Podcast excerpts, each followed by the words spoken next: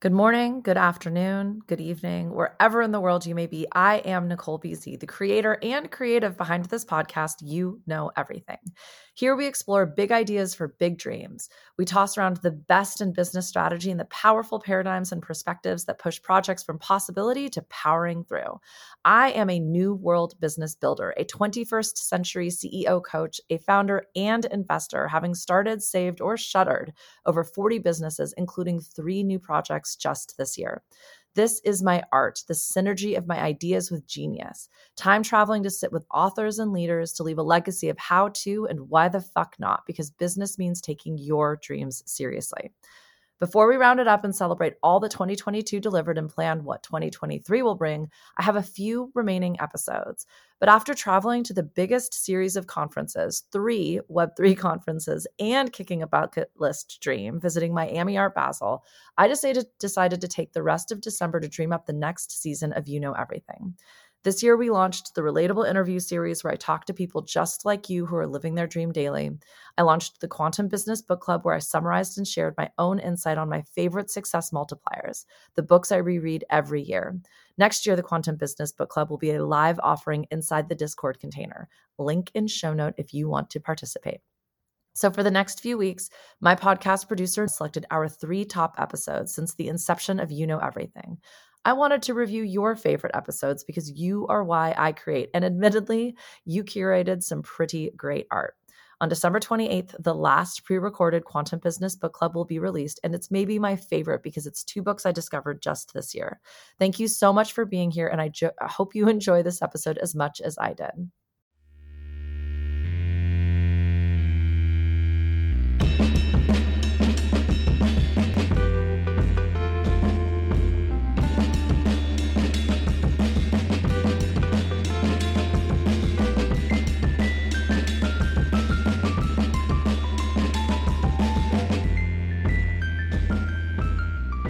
Well, hello, friend. This episode I'm really excited about. It was just popped into my brain hole based on a conversation that I was having with another small business owner, someone who I used to mastermind with, and now we're both really busy. but we were talking about attracting the ideal customer, in her instance, client, buyer, and mine, and how businesses can draw in their ideal customer, client, buyer, the person that you love selling to, love working with, love building a relationship, right? And so often in marketing, what we're told is to think about your ideal client, who they are, where they are, how old they are, what blogs they're reading, what music they're listening to, what TV shows they're watching, their shopping habits. I mean, you can get unbelievably nuanced in the data behind your person's buying and spending habits, right? You know, you can show up you can show up almost anywhere in their experience these days with retargeting ads and geo targeting and it's it's kind of crazy. I realized the other day that if your phone, if your ISP address on your phone is next to somebody else's phone, my partner and I couldn't be like more different humans. But the things that he's into and wants to spend his money on to buy are the opposite of mine. We'll just say like hunting gear as an example. I'll get ads for camouflaged hunting gear in my feeds because our phones spend a lot of time next to each other. And there's that conspiracy theorist theory that they're like the phones are listening in. It's not true. It's because we have two ISP addresses that are geographically located in the immediate vicinity of each other for extended periods of time, which then triggers that I might want to buy him a gift. And they're so wrong. but gifts are not my love language. But the point being, we have this amazing ability to attract the people that we want to sell to. And we spend a lot of time trying to predict who they are. And the reality is that there's going to be thousands, millions, billions of people that could potentially buy from you, and they're all going to be kind of different. Now, I like to talk a lot about like building the concentric rings. So, finding one person that you're talking to and selling to. And then once you've got them dialed in, add another. But don't get me wrong, it's slow and steady, right? And if you're anything like me, you're a fucking crazy person. And all you can think about is everybody that you can work with and love working with, and the wide variety of people you are working with. I recently did a, an audit of my favorite clients. They couldn't be more different. Texas rancher in his 60s to a person who just graduated from high school who is an artist and their Etsy shop blew up, their Instagram blew up, and they're full time artist now. So, a wide variety of people. How do I attract them? How can you stop trying to fill out all of the forms and questionnaires predicting the millions of people that you can serve?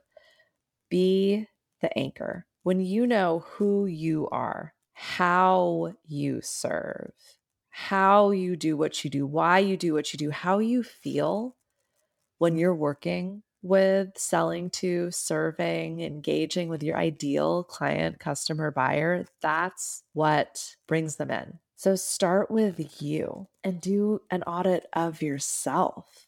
What are your own insecurities? How can you understand your fears to the point where you stop being afraid when you can own everything about you, your strengths and your weaknesses. This is how we start to receive. Rather than pushing or pulling, we allow because we understand exactly who we are, where we are, how we are, why we are, and who we're doing the damn thing for. You might need to sit with this for a little bit there might be a little bit of forgiveness that needs to come in here. And something I've been playing with is this idea of taking up space. I know a lot of you out there have never felt safe taking up space. And I come from a huge amount of privilege that this is honestly not something I've ever even thought about. It's the same thing. What's the other one that holding space? Took me a minute to wrap my head around that one as well. Turns out I wasn't really good at that. really good at taking up space, and not so good at holding it. And those were insecurities. They both came from insecurities, taking up space, being overly confident, inserting myself into places that I certainly don't need to be, let alone anyone wanting me to be there. All of that just came from fear. And when I realized I don't have to answer every single question, and sometimes people don't need to know every single thing that I'm thinking or hear my opinion on everything. I calmed down and I actually kind of stopped. That pushing was repelling. And it's how I learned to hold space, which is just let someone have their experience, let someone have their say. I'm at the point now where what I'm practicing is if someone doesn't ask a question, I don't have to say anything. And people like, I'll be on client calls and people will be like, Are you still there? Yeah, 100%. You're making statements. Invite me in sometimes this fear of taking up space, this fear of owning who we really are, this idea that people will come to you without you having to bait them, suck them in, beg for them. And um, that's probably like all very extreme examples, but it's this idea of like comparisonitis, of competition, which comes from scarcity, that there isn't enough. Now, again, there's billions of people out there. Business is online now and even if your business isn't online, you can create a presence to send people to your real world bricks and mortar business. Where did this concept of there isn't enough come from? What are you afraid of when it comes to owning who you are and being who you are? Because that is your unique selling proposition. Sure, there might be a million types of businesses like yours out there. I'm a fucking business coach come out. But no one does it the way that I do it. No one thinks the way that I think. No one's experienced what I've experienced. That's for sure. so I, I have something incredibly unique to offer. And I can own that. I don't have to talk about it constantly. I mean, obviously, like I've got the podcast and social medias and I blog and blah, blah, blah. I legitimately just love fucking talking about how to better your business, how to get more small businesses out there, how to start your small business, how to unplug from the matrix, how to find your purpose and fulfillment. Like I could go on for fucking days about why I am so passionate. And I do create hours of content. That's being the anchor is it's owning what excites you, what makes you you, what separates you. And oftentimes that is actually a weakness. You know, in the last episode, I talked about perfection, being a bit sloppy, typos, like getting a bunch of shit out there all of the time. That's not necessarily a strength, my friend. I got a bunch of help at the beginning of this year, knowing that sometimes the details escape me. And it's just not like a huge priority of mine. But that help has drastically changed in the last, well, this entire year. And to no fault of anybody's. I work the way that I work. I like to find amazing people like Miss Shannon, who's probably editing this as I, well, not as I speak. I'll get it to her. But that that's not how we started working with each other but it's evolved into that. One of my other lovely assistant, Anna, got real sick. So she hasn't been there as much as I know she'd love to be. And we're we're figuring it out. Things change. And by owning who I am, how I work, asking for what I need, taking up space, holding space, I get better at being me. I get the support to be me. And I'm learning how to stand real confident and stand out, right? That's being the anchor. With being the lighthouse, what we're really doing is guiding people safely into shore, right? So rather than being the tugboat where we're pushing, we're pulling, we're forcing, we're going out and getting after it, again, we're just being who we are. We're standing still and we're continuing to own why we're here. The lighthouse has a fairly repetitive strategy, right? They're doing the same thing kind of all day, every day. And they're simply growing their reach by repeating what they do. I talk about this. I mean, I, I know I talk about this one a lot, but action gear. So commit, commit to why you're here, commit to what you're doing, step it out a little bit at a time when you get insecure, when you feel like it's not going fast enough, when you are resentful of the support that you're not getting or your own abilities to show up for you, pause, look into that. Be your own lighthouse, be your own anchor. Give yourself the safety and security you need to continue to show up. Remember when you were a kid and your mom or caretaker would tell you if you get lost, just stay put? That's how I can find you. This is all the same thing. When you set up the right systems, the right patterns, that repetitive motion, it inherently provides security, not just for you, but for the people who are looking for you. It's how you nurture, it's how you fill up your cup. You drop that anchor, you hold fast. Ooh, that was a whole new sailing metaphor. Proud of myself there. But yeah, you take the time to invest in you. And everybody says it fill up your cup first, put on the oxygen mask first, blah, blah, blah. But like, really, how willing are you to stabilize, to stay consistent, to even stop and pause so that you feel secure? You feel safe. You know where you're going. You've got that beacon that you're following. It's a long game what are you doing to make sure you've got the endurance to keep going? I was talking with a client the other day who's so exhausted, so burnt out. She said the most successful year. So 2020 was her most successful year, followed by 2021, which was even more successful than 2020. And she, she was just like, I mean, it was actually, she was manic, like straight up. She said it and running around in circles just in the conversation. And I just said, look, like, hold, just if I called you and I explained the situation you're detailing to me. And I said, I am exhausted. I am burnt out. What should I do? What would you say? And she said, just pause, take a break, do whatever you need to do to take care of yourself, nurture yourself. And I said, Well, how will I know when I'm ready to keep going? She said, Because you'll feel good. She said, Do whatever it takes. And I said, But I just went on a retreat. I just went on a weekend retreat, which she had.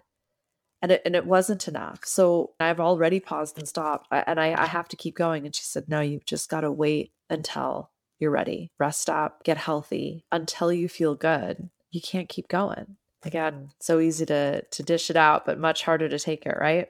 So when you start to spiral out, remember the spiral. Like do it right now. Stand still, look down at your feet, and start to walk in a spiral. You'll notice that you keep returning to the same spot. It's a little bit further out though. You'll notice that you face new directions, but then you come back to the same direction. You keep rounding a corner, and where you're going is just on the other side of it, but it kind of just keeps getting further away or closer, depending on your perspective. So, how can you remember as you're expanding that it is a spiralic experience? And if you need to drop anchor, if you need to look for a light to guide you, you have full permission to do so. And more importantly, how can you be that for your people? How can you center in your own energy, in your own space, wherever you might be on your path, so that people can find you? This is where pivot came into play, became the buzzword, right? Is because sometimes we find ourselves quite literally spinning out. We're standing in one spot, just turning in circles. Stop, pick a direction. When you realize that what you're doing, or how you're doing it, or who you're serving, or who you're working with doesn't feel good anymore, drop anchor. Figure out, well, who were my my favorite customers, clients, buyers of the last 12 months? How did I find them? What worked? What didn't? Running around in circles, spinning your wheels, you know where that gets you being the tugboat, you know how that feels. So why not try anchoring or being the lighthouse? When you are the starting point, you come first, right? So you are, are inherently shifting your perspective. You're shifting your whole attitude around this client acquisition process, the customer journey. You're the end of the customer journey. You stay in one place as they find you. And you do that by owning how you want them to feel, what you want them to see, what's going to guide them closer to you. You embody that.